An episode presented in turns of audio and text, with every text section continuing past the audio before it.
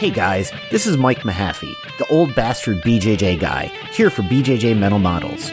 Back in my day, we had to walk uphill in the snow both ways to get to the academy just to learn some crappy technique from a random purple belt. You kids have it so easy because now you can just subscribe to BJJ Mental Models Premium and get tons of great audio courses to learn new techniques, enhance your mindset, and entertain yourself. You can even get personalized rolling reviews from some of your favorite BJJ Mental Models coaches, including me. It's like having your own seminar, you spoiled little whippersnappers. So what are you waiting for? Subscribe to BJJ Mental Models Premium right now, get off my lawn, and go train.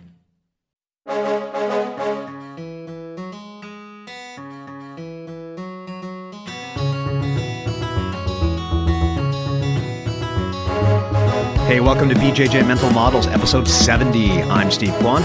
I'm Matt Kwan. BJJ Mental Models is your guide to a conceptual and intelligent jiu-jitsu approach.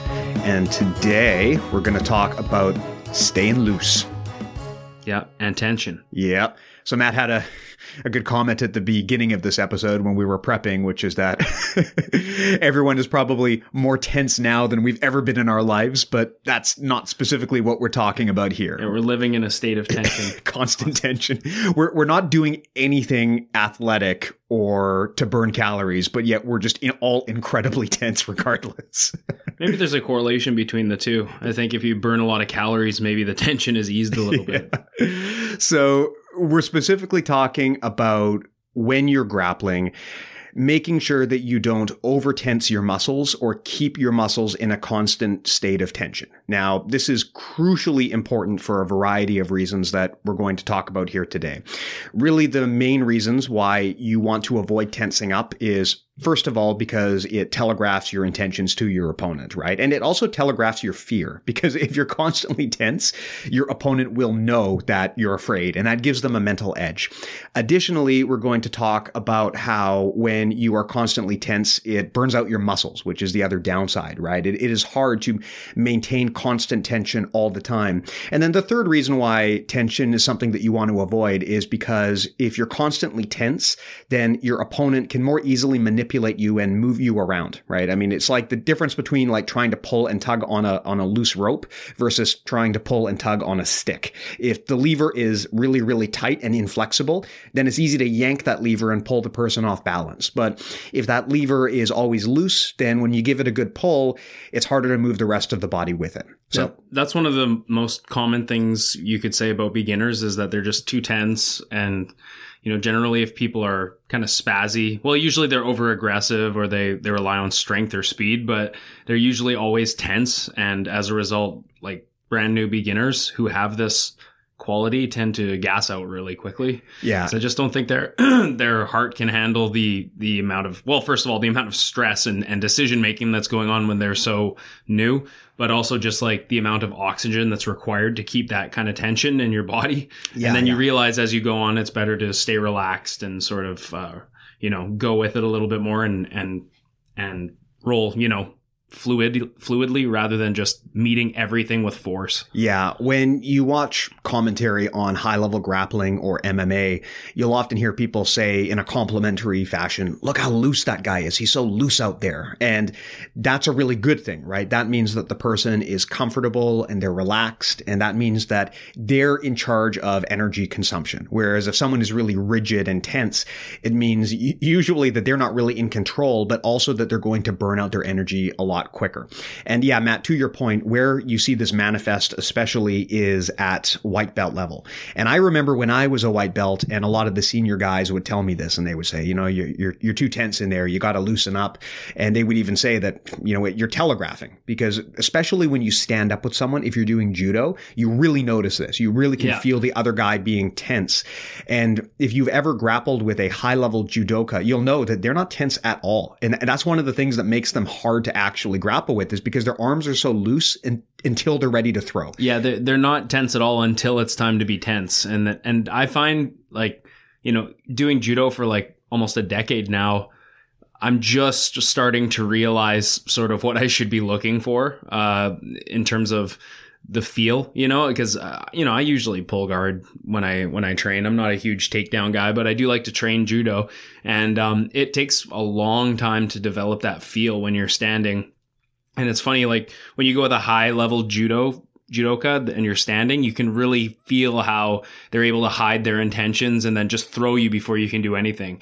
And a lot of that is just they're staying loose until they can create an opportunity, and then before you know it, your balance is kind of broken and it's too late to to defend at that point. That's one of the most frustrating things when you're sparring with a high level judoka is it feels like they're not even trying. Like you're in there just hoping to stay alive. And to them, it's like, they're, they're, it's like their mind isn't even there. They're so relaxed. And you can feel that too when you're sparring with a high level jujitsu practitioner. But it's much more subtle. Whereas with judo, it's a good example to understand how important it is to stay loose because you can feel it directly when you're standing up with someone. And I mean, I don't know if this is universally true, but at least for me, standing up is a much more terrifying experience than being on the ground rolling around. So it, it, to me anyway, it's much more pronounced when you can feel how loose the other person is. And then at some point in time, it's like they crack a whip and there's a moment of tension and they route all of their force through that tension and it's enough to send you flying. Yeah, and not and not even just standing, like you mentioned on the ground.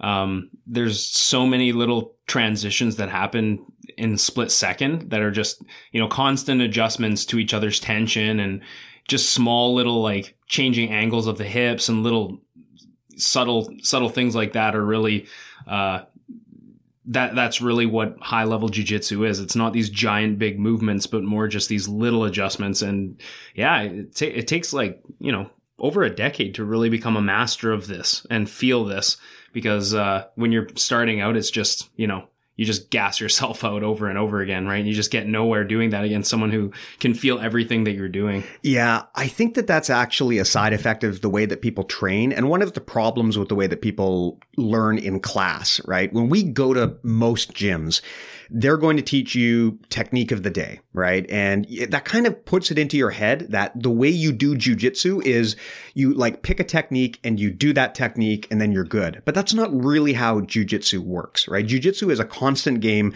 of trying to maintain your alignment while breaking your opponents. And if you succeed at that, then eventually you're going to get that sweep or you're going to get that takedown. But you don't try to force a sweep or force a takedown. You just keep trying to attack the person's alignment. And Matt, to your point, once you realize that, you realize it's not about doing big explosive movements. It's more about micro transitions and making constant small adjustments so that your opponent can just never get comfortable. And one of the keys to doing that is just not to be tense. Like if you're constantly tense, it's too obvious to your opponent what you're going to do. I tell people that, you know, when they're starting out, if you want to know two of the things you can do right away that will dramatically improve your game. Like, don't even worry about techniques yet. Number one is stay loose. Number two is control the breath. Those are the two things that even before you get into the realm of how does jujitsu actually work, if you can do those two things, you're already going to be like light years ahead of anyone else who just showed up for their first day. Yeah, it's like if you're lifting weights or running, your breath has to be like rhythmic and it needs to be controlled. Because if, uh, like if, if you ever go swimming, you know, you try and swim laps and you don't have your breath under control, you get exhausted, right? And it's literally the, the same sort of thing. You have to train yourself to, to cognitively do the movements, uh, with good technique and do it at such a rhythm that you you know you can breathe at the right time and also do it in a way that you're not going to gas yourself out which is it sounds like we're describing jujitsu basically exactly. Like, yeah. I like to think about swimming just like jujitsu because if your technique's bad, you you know you're going to exert way too much energy or you're not going to go very fast. But if it, it's funny, it's almost like once you find your technique in swimming, it's like less is more. Yes. You know, the the more smooth your technique is, the more uh, and almost calming it is. The you know your endurance will be better and you will you will be a better swimmer in terms of like you know speed and whatnot. So it's really important to you know, sort of look at I look at physical activities like this now. Now that I've done jujitsu for so long, is when I try and learn something physical. I try and think of like, okay, there, there's clearly the there's the best possible way you could do this. Like, you know, if I go ice skating, it's not like I'm just going to develop my own way of ice skating and it's going to be really good. There's there's ways to learn how to ice skate properly, and then there's ways to do it you know poorly and if you don't think about always getting your technique to be as best as uh, as good as it can be and doing things as efficiently as it as can be you're just not going to be a good ice skater, right? And jujitsu is the exact same way. There's uh there's good way to learn jujitsu, and then there's not such a good way to learn jujitsu. Yeah, I agree with you totally. When it comes to efficiency, whether or not you're tense is a really good indicator as to whether you're doing technique properly. I remember when I was doing, uh, I think it was a blue belt test with a student. And of course, I charged him 250 bucks for the privilege. I remember that the feedback I had for him was that he was too tense. And I specifically told him as a pointer, be mindful of when you're tense because that's an indication that you're not being efficient. A common workaround that people do when they're not being efficient as possible is they start relying on strength. And so if you ever catch yourself being overly tense, that's a good indication that you might be using strength when you shouldn't be using strength. So this is something that I learned to be mindful of that I might be doing, which was really helpful. If I'm ever sparring with someone and I realize that my muscles are really tense, what that could mean is that I'm relying on strength rather than relying on technique, which tells me I'm doing something something wrong. And because I have no strength, to me, it's really good not to rely on that aspect of the game. And uh, also, staying loose helps with decision making because you almost it's almost like you're taking a step back, like uh, in a in the third person, and sort of watching what's happening rather than uh, fighting off of pure reactions because you need a, a balance of both in jiu-jitsu and i find it you know, at the highest level, you're going to get a mixture of both. You're going to get guys that uh, are extremely tense, but only when they need to be, and they can also make incredibly like decisions incredibly fast. So it'll be you know very relaxed, and then before you know it, when it's time to go, they go right. And then this is kind of, I guess, the perfect blend of what you want. So yeah, you know, if you if you sort of take yourself away from that constant tension, it's almost like you can you can feel more, you can understand what's going on more, and you can make probably a smarter decision based on that. Yeah, it's almost like stepping back out of your own body. It's a form of mindfulness. If you're always constantly tense, then you're in the fight. But if you can take a step back and become aware that you're being tense, then it's almost like you're viewing yourself in the third person. And that allows you to relax and think about things strategically rather than being in this constant fight or flight mode. Yeah. And then, and uh, a great example for for tension versus staying loose. I saw uh, a new video that Ryan Hall put out. It's actually it's a new video on an old guard, uh, deep half guard, which was sort of hot like 15 years ago. It was really popular, and he and it's it's nothing new. He was just explaining how um, proper regulated tension, as Rob would call it, on the lever creates the deep half guard efficiently. And if you lose that regulated tension, um, you, the the position basically falls apart. So he was just explaining about how you know when you underhook the the leg that you're underneath in the deep half with your foot, and you can. Uh, he's basically talking about extending each end of the lever so that you're sort of uh, creating tension within the leg. Because if you if you can't do that, if you can't control the end of the lever and then the hip with your hand as he was doing it, if you lose one of those control points, then you lose all the tension and the guy basically starts tearing apart your deep half guard. So if you're going to play a position like deep half guard, as Rob has said recently, that he gave up deep half guard because he's trying to make less lazy decisions in life. he was he was basically just saying that um, you know, th- this is what makes the deep half guard work. If you don't have this regulated tension, you're, you know, you're just gonna, it's just gonna fall apart from there. Yeah, deep half guard is a really good example of where you can see staying loose in action. I mean, a good example is the lockdown, for example. a mistake that a lot of people make in the lockdown when they're stuck in the lockdown is they try to really flex their leg and, yeah. you know, just basically just bull rush their way out of it. That doesn't work. Anyone who knows how to get out of the lockdown knows that the trick is you let your leg go loose like a noodle and then you can get it out relatively easily. That's a good example too of where staying loose is important because if you're loose, it's harder for your opponent to control where your leg goes. So really good example of how staying loose can be critical. Yeah, or even like uh like compression locks, like a, a calf slicer or uh, an, a bicep slicer. These moves are much less effective if you let your arm, uh, if you don't flex your arm as much, which can be really difficult, especially if you're stuck in like the armbar position, like the spiderweb position, and then your opponent goes for a bicep slicer. That you know, d- depending on your body type and their body type, that move sucks. Like it hurts.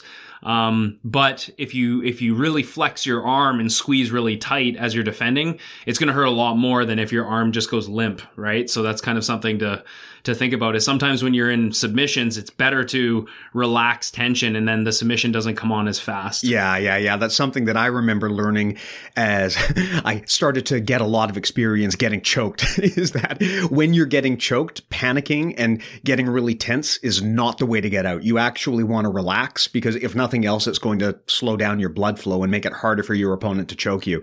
Yeah, um, and you you gas out so much quicker if you're in a choke and you're trying to desperately get out because you're losing oxygen, you're losing energy.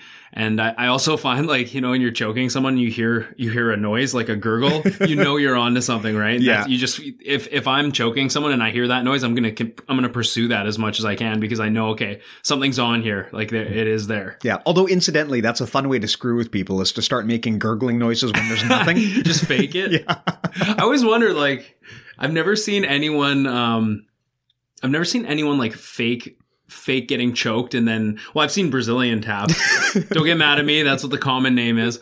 But like never anyone faking like going limp and then getting out. Although I did see I've seen someone play possum one time in an Instagram video and then like they both stood up. The other guy thought it was it was over or reset. The other guy just jumped on him.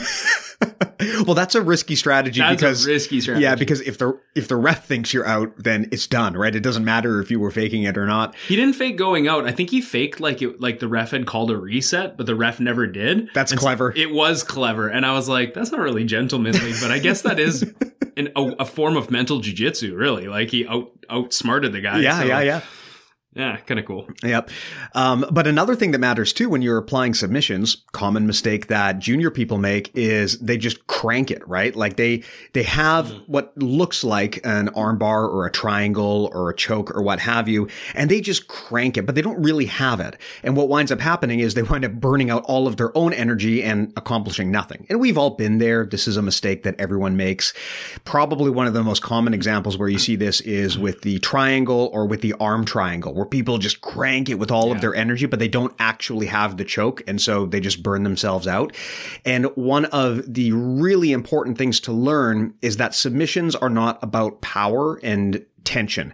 They're about securing the proper position, totally breaking your opponent's alignment. And then at that point, you're probably going to be able to do most of the submission without using a lot of tension, but the tension is just additive. It's, you know, you don't want to be in a situation where you're using the tension as a substitute for proper leverage. So generally speaking, when you're in a submission, if you catch yourself just cranking it as hard as you can, that's usually a good indication that you're not going to get it. And if you do get it, it's kind of a false positive because you might have just gotten lucky. It's far better if you focus on breaking the person's alignment and then only start applying tension when you've totally got the submission locked up. Yeah, in in, in let's say um, like a lever based attack, like a, an armbar or even a leg lock, I think things are a little bit easier to follow with something like an armbar because I think more people are more familiar with like an armbar submission rather than a heel hook submission because not everyone knows leg locks, right? But but essentially to your point, you know, like tension is really important, but um, th- there could be a lot of tension, but if it's not, you know, performing in the correct direction or if it's not applied properly, then it's it doesn't really add to the submission at all. Like imagine an armbar, but instead of pulling your heels to your butt, you're um, you're extending your legs straight out. So there's no wedge on your opponent's far arm and therefore they can move, right? Like the, you could have as much tension as you want, but there's a good chance they're going to be able to escape because you're not really taking them out of alignment, right? And I think, I think, uh, you know, you want to compare that with like, say, a knee bar or a heel hook.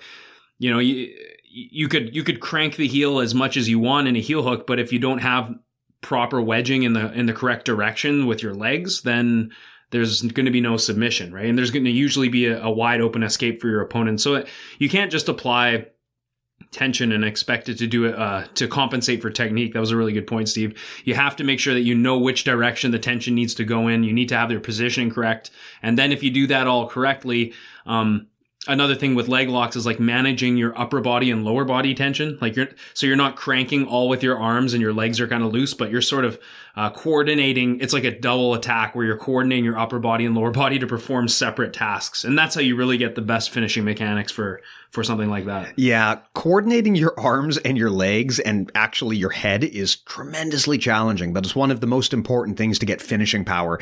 And um, that that's actually a good example of some in some situations you do need tension, and we'll we'll talk about that in a bit. But you know, we talked about how one of the reasons to avoid being tense is because it's going to save energy. Now, if you're constantly tense, then the problem is you're, you're going to burn out, right? It doesn't matter how athletic you are. Everyone has a limit and eventually your muscles are just going to burn out. And at that point, it gets very hard to defend your, yourself, right? It's very, very hard, regardless of how aggressive or athletic you are, to mount an effective defense when your body just isn't responding.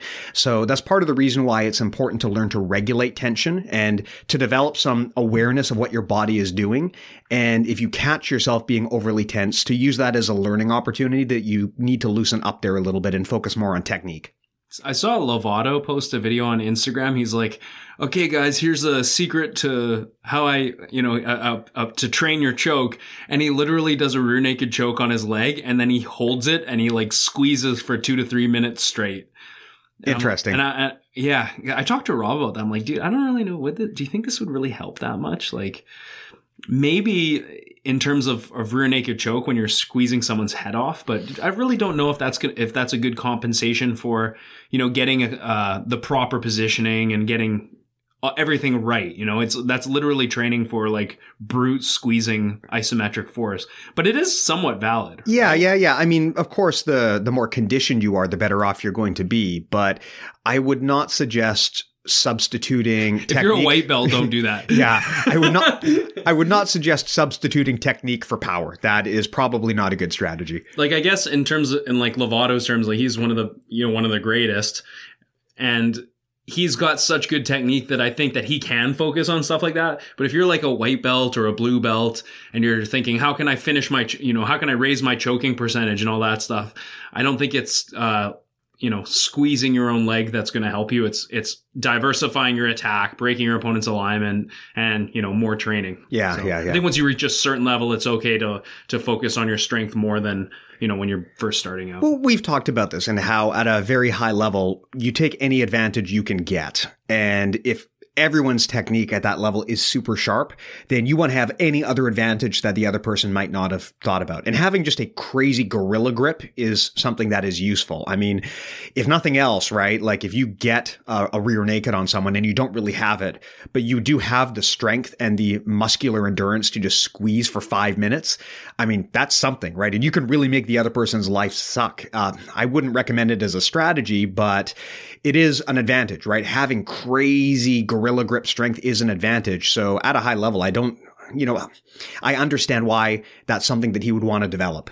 Yeah, squeezing the face, very good, very good strategy. Actually, very effective uh, in jujitsu. Is I've I've almost given up on like trying to go under the chin right away. I just mm-hmm. go across the face and then try and crank the neck until you can get get under the chin. Yeah, it's I, like you're funneling into the into the actual choke by attacking the face. I agree. I mean, I'm so not, effective, and you see it so much now in competition. Yeah, I'm not so mean that I'm going to grind the person's nose, although it works. Um, but I agree that doing if you want to medal, you would. doing the old school thing where you try to swim your hand under the guy's jaw, that is just not going to be effective. Like I find it way more effective to try to force the person's jaw to the side, which yeah. opens up the neck. I find that's way more effective than trying to just lead with your hand. Yeah, that's too gentlemanly. Yep, yep, yep. Go right over the bridge of the nose. It's it is legit though because it, it really does stun your your opponent and they they have to react to that. Like they have to try and disengage that the tension of that choke and usually that creates a two on one, and then they allow uh, it allows them to have a free arm to redig the choke, right? So. Well, the thing is, attacking the nose in that manner is not illegal. You yeah. can, you know, and so, but the problem is a lot of people don't train that, so they don't expect it. So if you don't expect someone to mash your nose, and then suddenly you're in there and you're defending your neck, but the other guy goes for your nose instead. But by the time you respond to that, yeah. it's going to be way too late. It, it is a valid strategy. And it's important to train against that and to understand that you can protect your neck all you want, but if the guy gets at your nose or your jaw, he's probably going to move your head anyway. So exactly. just doing the home alone defense where you put your, your hands up to your neck is probably not the wisest way to block a choke. Like you need to block the guy's hands completely. At least that's what I focus on doing now is I don't just put my hands up. I try to proactively stop the other person from getting their hand in place in the first place. Like I try mm-hmm. to grab their hand if I can. Yeah, and I think what's really important to realize is, you know, we can talk about defending the choke like hand fighting, but also just denying them the proper head position, which we've talked about in recent episodes where, you know, someone's on your back if their head is not beside your head and not being a a wedge that denies you escape, then you can kind of use that to escape. But if they have a, you know, a grip around your neck or your face and they have their head blocking your escape, then you're in a lot more trouble just because there's no way to get your head out of there. So Makes sense. Yeah. So another reason why you want to be mindful of staying loose is to deny your opponent leverage. Now, so much of jujitsu is about gaining leverage. You're trying to grab a lever on your opponent's body and move it. And as in the example at the beginning of this episode, it's a lot easier to get leverage over something that is stiff versus something that is loose. If you grab the end of a rope and try to pull it, you know, it, you're not going to get a lot of leverage. But if you grab a stick and you try to pull it, you can get a lot more leverage off of that. And you should think of your arms and your legs like that, where if your, your arms and legs are constantly stiff, if your opponent grabs it and yanks it, it's going to take your whole body off balance and it's going to make it a lot easier for your opponent to get kazushi on you. Uh, this is ultra critical when you're standing up, but it's also even critical from the ground as well. If the person's in your guard, for example, it's a, a lot easier to arm drag them if they're being stiff because when you arm drag them, their entire alignment is going to go out of whack when you succeed. So you can deny your opponent a lot of leverage simply by staying loose in most scenarios. Uh, and it's very, you'll notice too when you spar with someone who's really good when they're sitting there in your guard or whatever, they're usually pretty relaxed and chilled out. Whereas when you spar with someone who is more new, they're like usually they you can just look in their eyes and tell that like it's it's kill or be killed. uh, but at a, a, more advanced level, you do experience that more inner calm and that looseness, and that makes it hard to off balance someone who's just sitting there in guard. That's like if you ever are partnered up with the brand new guy to drill, and then you, you're supposed to do a technique on them, and they just limp noodle it, yeah. and they just lie there, and you can't drill the technique because it doesn't work. It's like maybe that's how you defeat jujitsu in a real situation is you just just go, go fetal. yeah, you just go limp and uh, I can't use jujitsu on you now. It's true though. Like if, if they're just limp, you can't really do what you want to do. You you almost need that realistic reaction for the techniques to work. Yeah. Please do not take this as an endorsement of the fetal strategy in jujitsu, but to your point, it is very hard to get leverage on anything if your opponent just doesn't tense their limbs, right? It becomes a, a lot harder. And part of the reason why Kazushi works is when you off balance someone, they have to compensate by posting on something, right? Normally they have to post on an arm or post on a leg. And to do that, they have to make that arm or leg tense. And that's how you start the process of off balancing them, right? You'll notice that as you start to get Kazushi and as the person starts to have to post, their limbs are forced to tense up because if they don't, they're going to probably face plant or fall on their back. So that's kind of an example of what you're going for here because once those limbs get tense, it's easier to move them where you want them to go. Yeah, staying re- relaxed is very important. Yeah, whether you're standing or on the ground, definitely really important. Yeah, yeah. Not give them the tension they need to move you around. So, now that said, we've hopefully instilled that you don't want to be tense in most situations, but you also don't want to just always be totally loose. There are times when tension is appropriate. You'll notice, for example, if you're sparring with a judoka, when they go for a throw, they tense just for like a split second. Um, and you'll notice that when you are sparring with a high level grappler on the ground, they're usually pretty loose, but once they start to apply a submission, once, once they've got the submission, they'll start to apply tension. So there's a place for tension. It's not inherently a bad thing. But the thing you need to be aware of is that when you go tense, it exposes weaknesses that we've discussed before, right? Number one, it shows your opponent what your intentions are. Number two, it burns out your muscles. And number three, it makes it easier for your opponent to get leverage on you. So you want to avoid tension, but there is a time and a place to do it. And using tension strategically is such a, a key part of jujitsu. So let's use stand up as an example and judo throws in particular, because this is probably a very easily understood example of where tension is appropriate. If you're sparring with a good judo judoka, you'll notice that they're very loose and they're very tense. Eh, but as soon as they get kazushi and they're ready to throw, they're they get tense really really quickly and suddenly and then they go and it's kind of like a whip cracking right they're not constantly totally tense all the time they're loose and then for just a moment. They, they tense up and they concentrate all of their force into a single moment, much like a whip does when it cracks. That's what you want to be doing. Um, and so, but the thing is though, when you do tense up like that, First of all, you only want to tense up if there's ever a purpose to what you're doing. Like, again, you're going for a throw and this is the time to do it, or you're going for a submission and you have it fully locked up. Mm-hmm. Second of all, you only want to go tense when you're doing so in such a way that your opponent cannot exploit you. So, for example, if you do a judo throw and you tense up, but you didn't get Kazushi on your opponent and they're just standing there and they're totally fine. You're vulnerable. Yeah. If you tense up, they're going to be able to counter the throw on you. So you only want to get tense like that when you know that your opponent is not able to counter that tension. And, and similarly on the ground, right? If you get, if you tense yourself up for no good reason, it can expose an arm or a leg or make it easier for your opponent to, to get out. I mean, an example of where you could tense up on the ground and it's totally fine.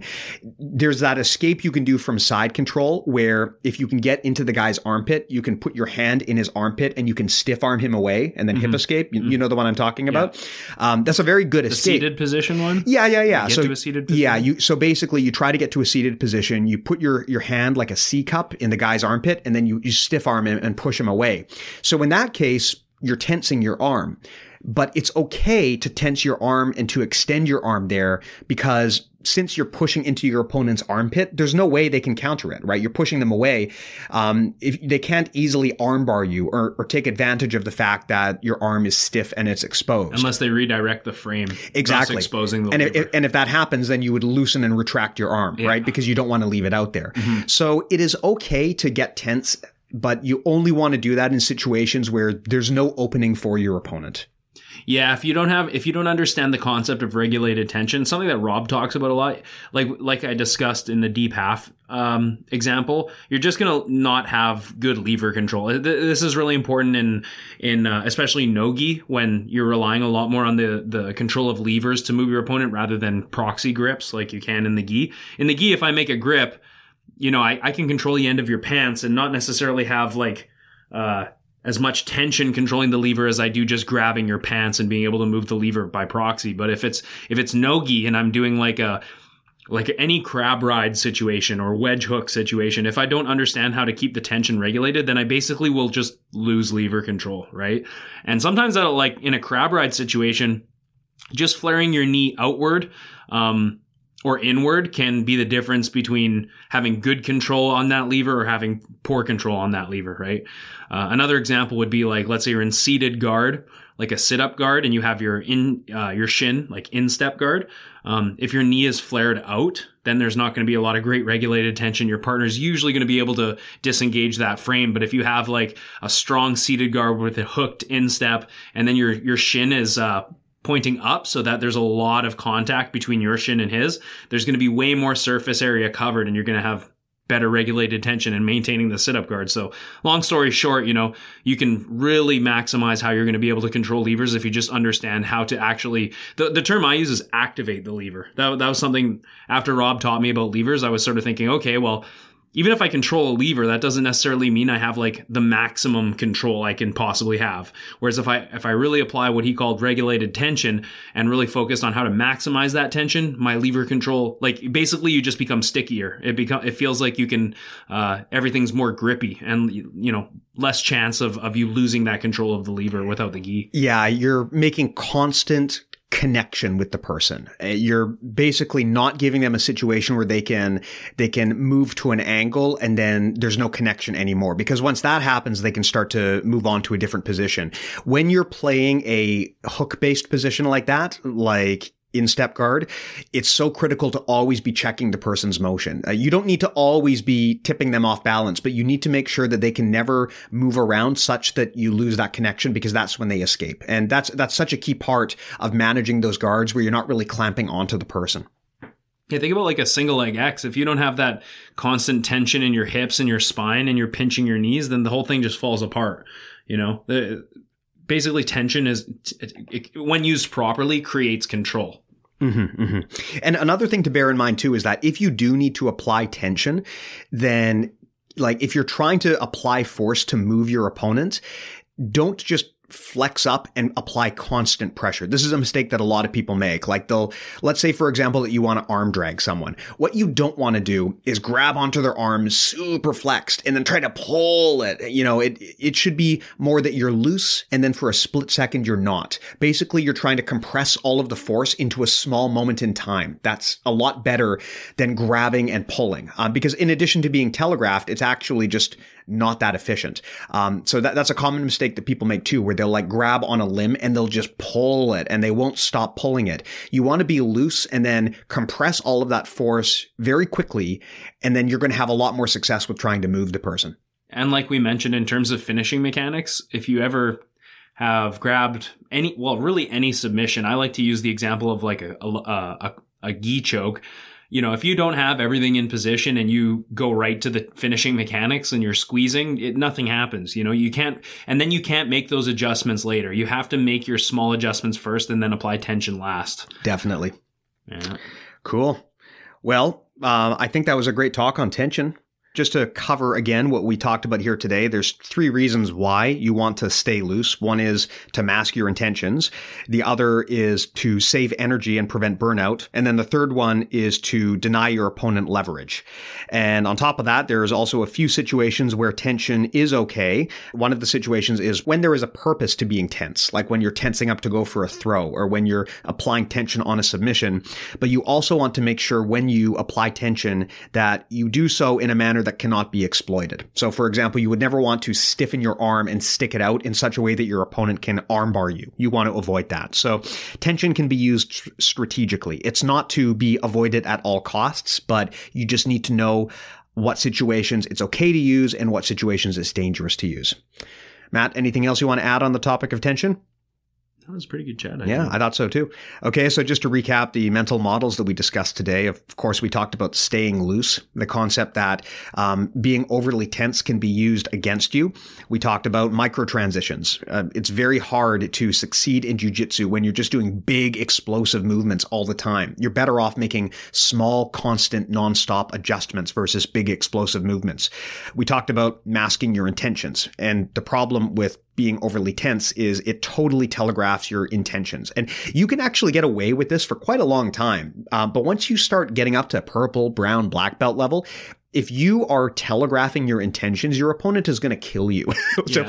so I'm probably not going to get to the next belt. yeah. So I think people get a lot of false positives at the junior levels because they can get away with this. But once you get up to the high levels, you cannot afford to telegraph your intent.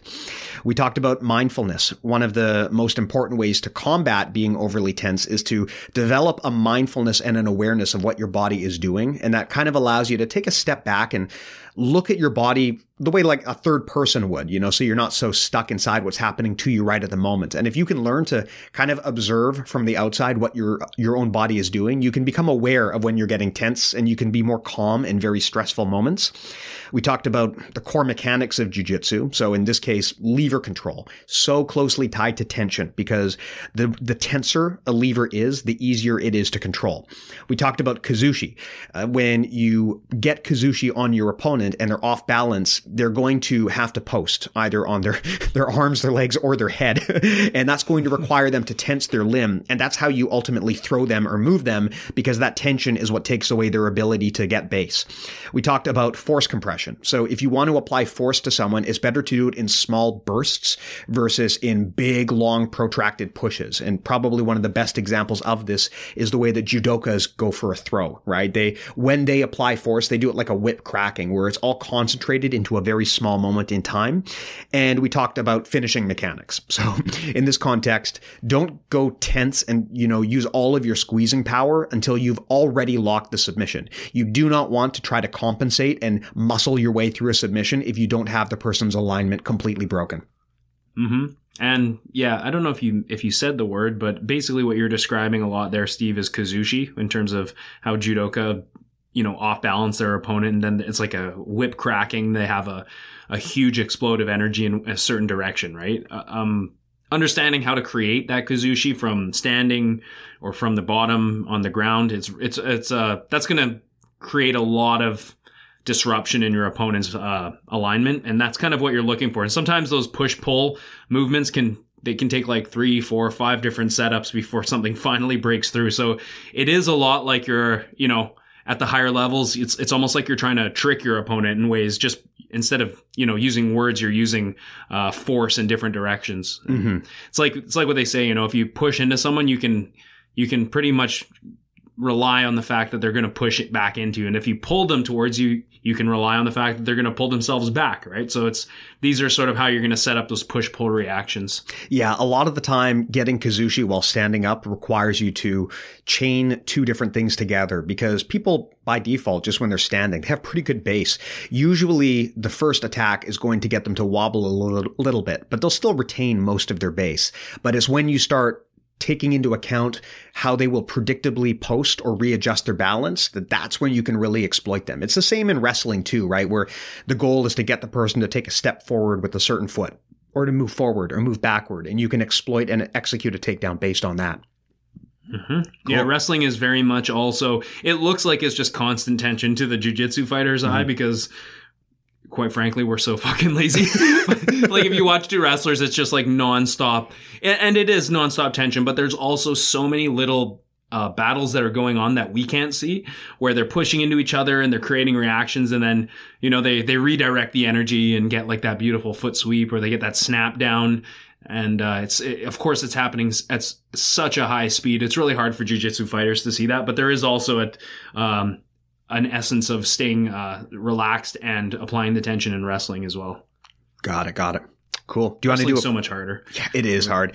I mean, I do love jujitsu because I am fundamentally lazy. Uh, whereas I look at wrestlers and man, like the the level of effort that they execute is so much higher than what we do. It is ridiculous, and I, I think that's part of the reason why it's so hard for jujitsu fighters to deal with wrestlers is because they're just so powerful. They're so aggressive. They're so active. It, that kind of intensity is not something that you normally encounter in jujitsu. And I think there's a learning curve to dealing with that.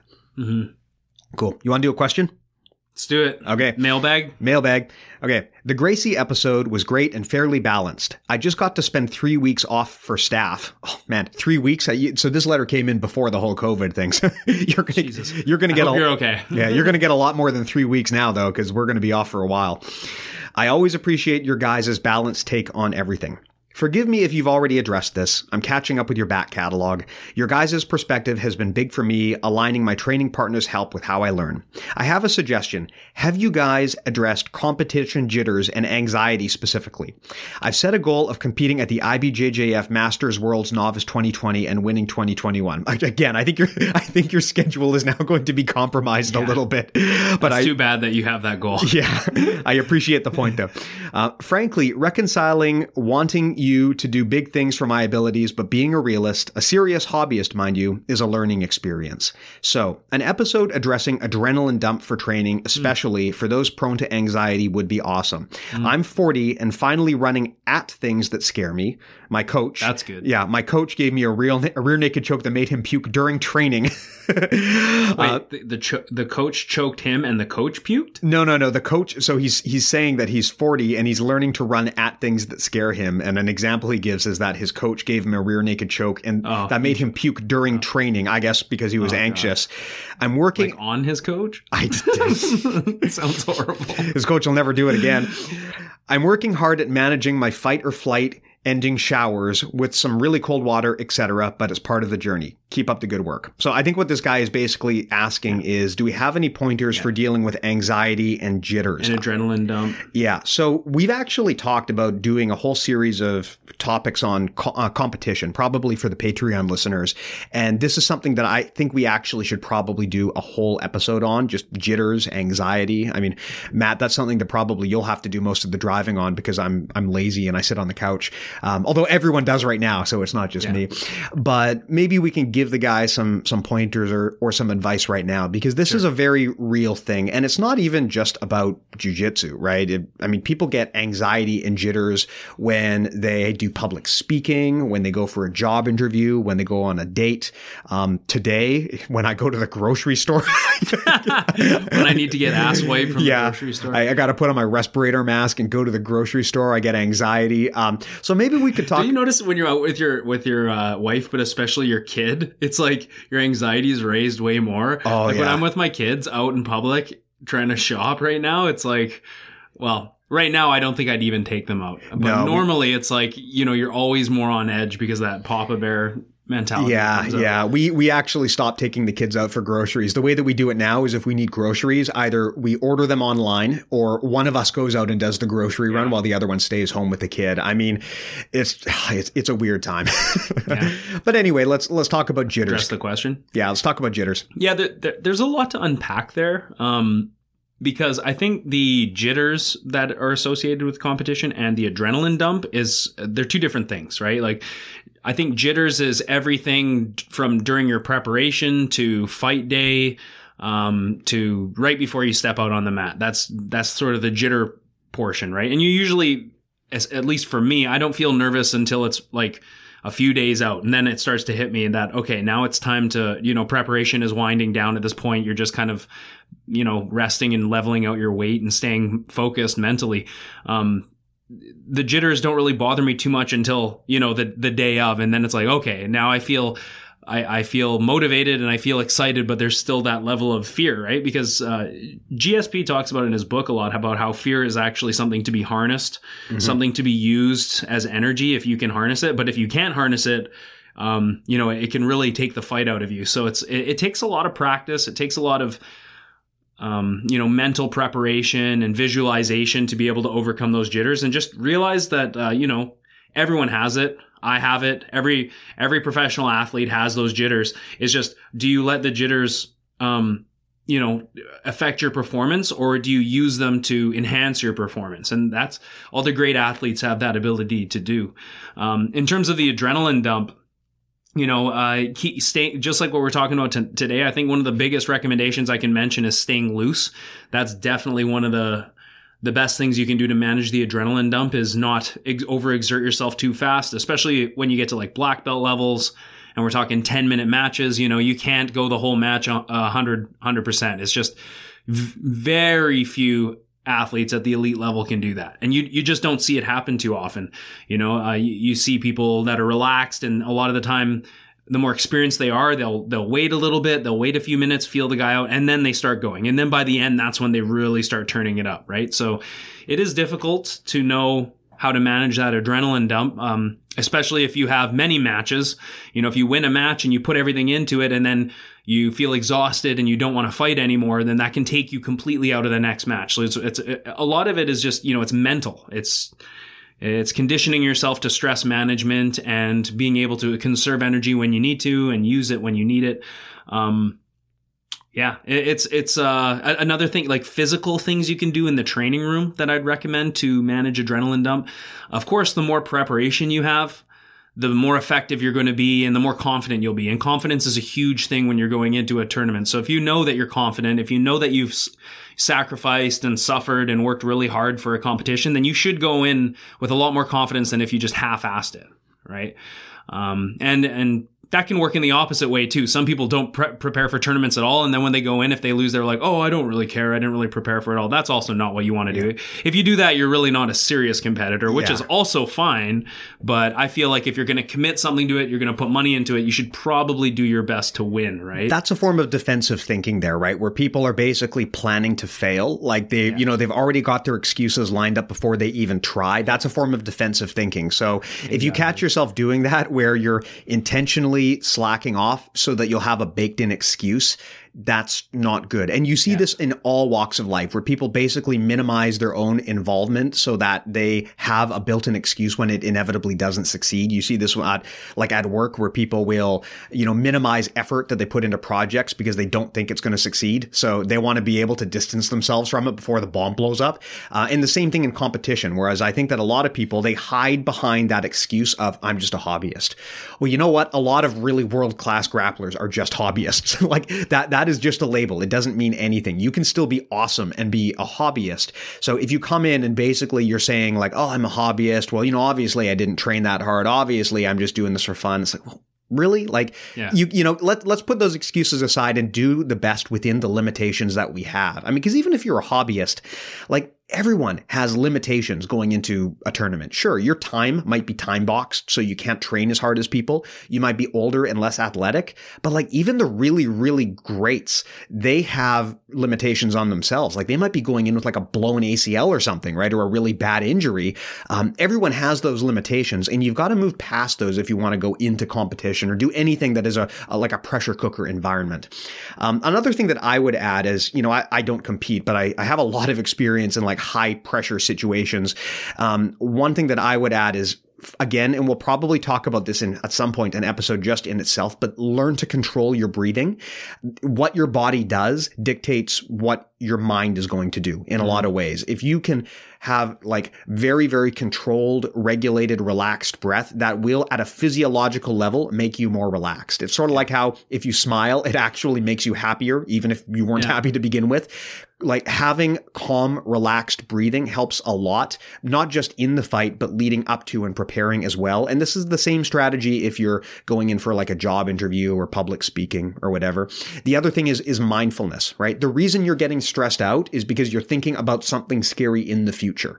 Uh, because you're thinking that in like a day, in an hour, in five minutes, you're going to have this big match. And so you're not in the present moment. You're thinking about the future and that's stressing you out now, which will actually reduce your performance in the future. So the, the best thing to do is to focus on the present moment. Um, like mindfulness training will teach you how to do this. Like find an anchor and focus on that. Usually breathing is a good one. Like if you get really stressed out, focus on your breathing in and out and try to be very regulated and relaxed in it. And that will help a lot. So it's a good practice to do, not just when you're stressed, but at all times, learning to control your breathing. Yeah. In terms of uh, physical preparation, some things that I like to do to kind of, um, I mean, essentially, you're describing being a glutton for punishment, but that's kind of what you have to do if you want to get used to that that uh, adrenaline dump feeling. Is you have to burn yourself out. You like, I recommend getting um, an assault bike. I bought an assault bike uh, last year, and it was a great purchase because it just it really does simulate that feeling of your lungs burning in in a fight, um, and then you're just absolutely exhausted and uh, it can really get your heart going. And then what I like to do right after I hit the bike, I'll burn off like 10 calories as quick as I can. And then if I have a partner available, I'll jump right into a, a, a session with him where I'm ex- I'm really tired without any break. And then that way you get that exhausted feeling. It's like you mimic that that exhausted feeling in competition and then you you continue grappling so you have to focus on your technique while you're exhausted um, other good things you can do would be like uh, mock matches, you know, um, like simulate the fighting scenario in the gym. If uh, I mean, I mean, the best way to get really good at uh, dealing with the adrenaline dump is is physically competing. But if you can't do that, or you've never competed before, you could go in the gym and do mock matches. You could do situations where it's like a Shark Tank. So you're in the middle, getting you know getting eaten by the sharks, and then there's new fresh guys jumping in on you, and there's always someone attacking you And then finally, I'd recommend like, um, you know, like situational sparring in really bad positions. So mm-hmm. if I'm preparing for an EBI tournament, there's a good ch- like I'm pretty confident that I'm I'm probably not going to get subbed in, in regulation unless I'm going against like a really world class guy. Or me. Or yeah that's right. But um but you'd have to compete. That's true.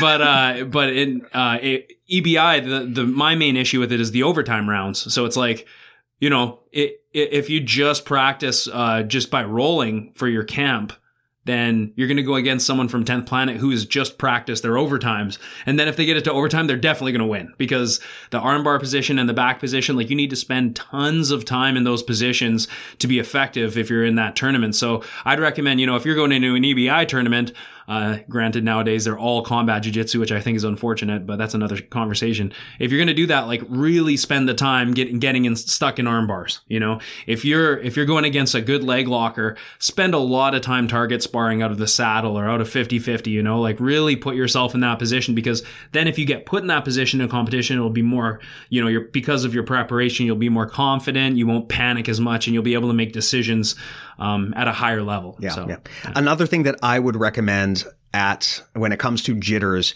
even beyond just the physical prep, a lot of it when it comes to jitters is mental fear.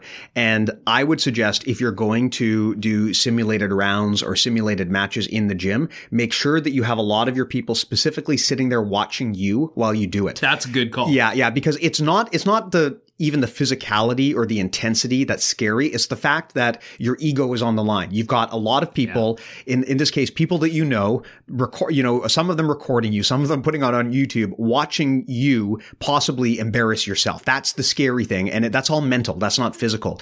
So my suggestion would be if you are doing that competition prep, make sure that you have your friends at the gym watching you because that's the thing, right? Like it, mm-hmm. you need to be comfortable getting embarrassed. That's how you invest in loss is you let your ego die. And the way to do that is to put yourself in situations where your ego will be compromised and then you get used to it over time. Uh, so I would definitely suggest that if you're going to do like mock matches, even beyond telling people like go go at competition speed, the most important thing is making sure that people are sitting there watching you. And Matt, you can probably you know relate to this, especially when you were you know more junior, when you weren't the instructor, uh, much like me.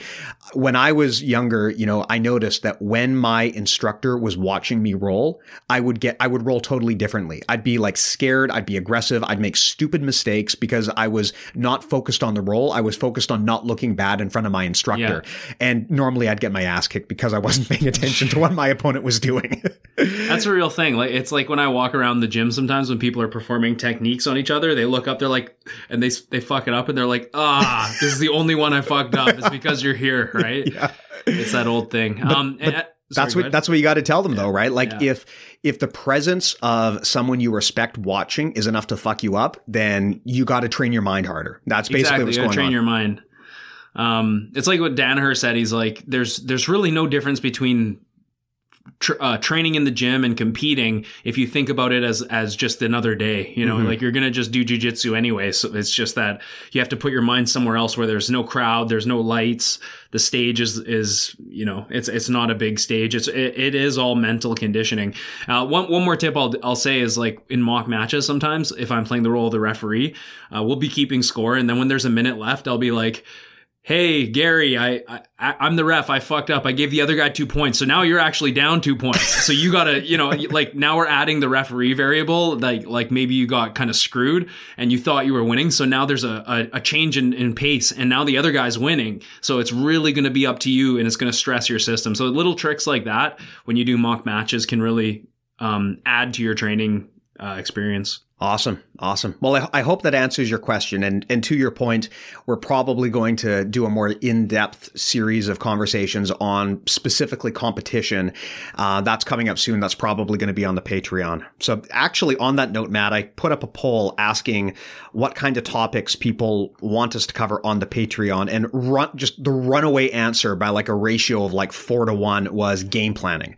So we were talking about this earlier. We're probably going to put together a multi-part series, almost like a full course on game planning and how you create an effective game plan in jujitsu. Um, that will be something that we put on the Patreon for premium subscribers. Uh, as we talked about earlier, you know, during this time, the Patreon has become critically important to keep the lights on for us. So if you want to support us, you can go to patreon.com slash BJJ mental models. Again, that's patreon.com slash BJJ mental models. The premium content is going to be coming up soon and it's available to people at the silver and the gold tiers. Uh, Matt, anything else you want to add before we do the plugs? No, let's do it. Awesome. You know, on an episode about tension and staying loose, we didn't make a single dick joke this whole time, so I'm actually quite proud of us. you know, it's because Rob's not here. If he were here, he could not have helped himself. I'm sure of it. Oh yeah. And talk about Ari. Definitely, definitely. That's another. he's got like this weird fixation with Ari. I mean, I, I, think for us, Ari's more of an amusement, but to like Rob, it's like it's like his Moby Dick, basically. um, so anyway, to support the show, of course, the best way to do it is on the Patreon, as we mentioned earlier. You can also go to bjjmentalmodels.com. That's where, if you want to learn more about the concepts we've talked about here on the show, we've got a full database of these concepts that we described there. If you want to support us in ways other than the Patreon, you can go to bjjmentalmodels.com slash store. From there, we've got gi patches, we've got t-shirts available for you. You can go to bjjmentalmodels.com slash join. That's where you can sign up for our mailing list where we provide additional content beyond what we offer on the show. Uh, and of course, you can also go to the Instagram or the Facebook, which is where you can follow what we're up to. You can reach out to us and you can also reach out to us through the website as well. So good chat, Matt. I'm, I'm feeling pretty loose right now. How about you? Loose. Staying loose. That's all there is to do when you're trapped at home. That's true. Anybody else drinking a lot during this time? I uh, I think it's not just you. I saw an article in the news today that basically said that like people are warning that you know drinking is not a good strategy for coping with quarantine. Yeah. So clearly this is a real thing. You know, I'm surprised there has not been a run on the liquor stores. You know, everyone's so busy stocking up on things like toilet paper and hand sanitizer. I don't know about you, but if I'm going to be locked in my house for months, it's going to be alcohol that I want to stock up on. Yeah, I've actually heard. Um, I've actually heard that liquor sales have been way up, and I guess it's just because of the idle hands, right? Yeah. yeah. All right, guys. Well, take care, and uh, you know, again, be careful out there. Um, you know, take care with your loved ones, and of course, we're here for you if you need us. If you've got any questions, as always, please do reach out. We're, we always respond. So happy to hear from you. Thanks for the listen, guys. Stay loose.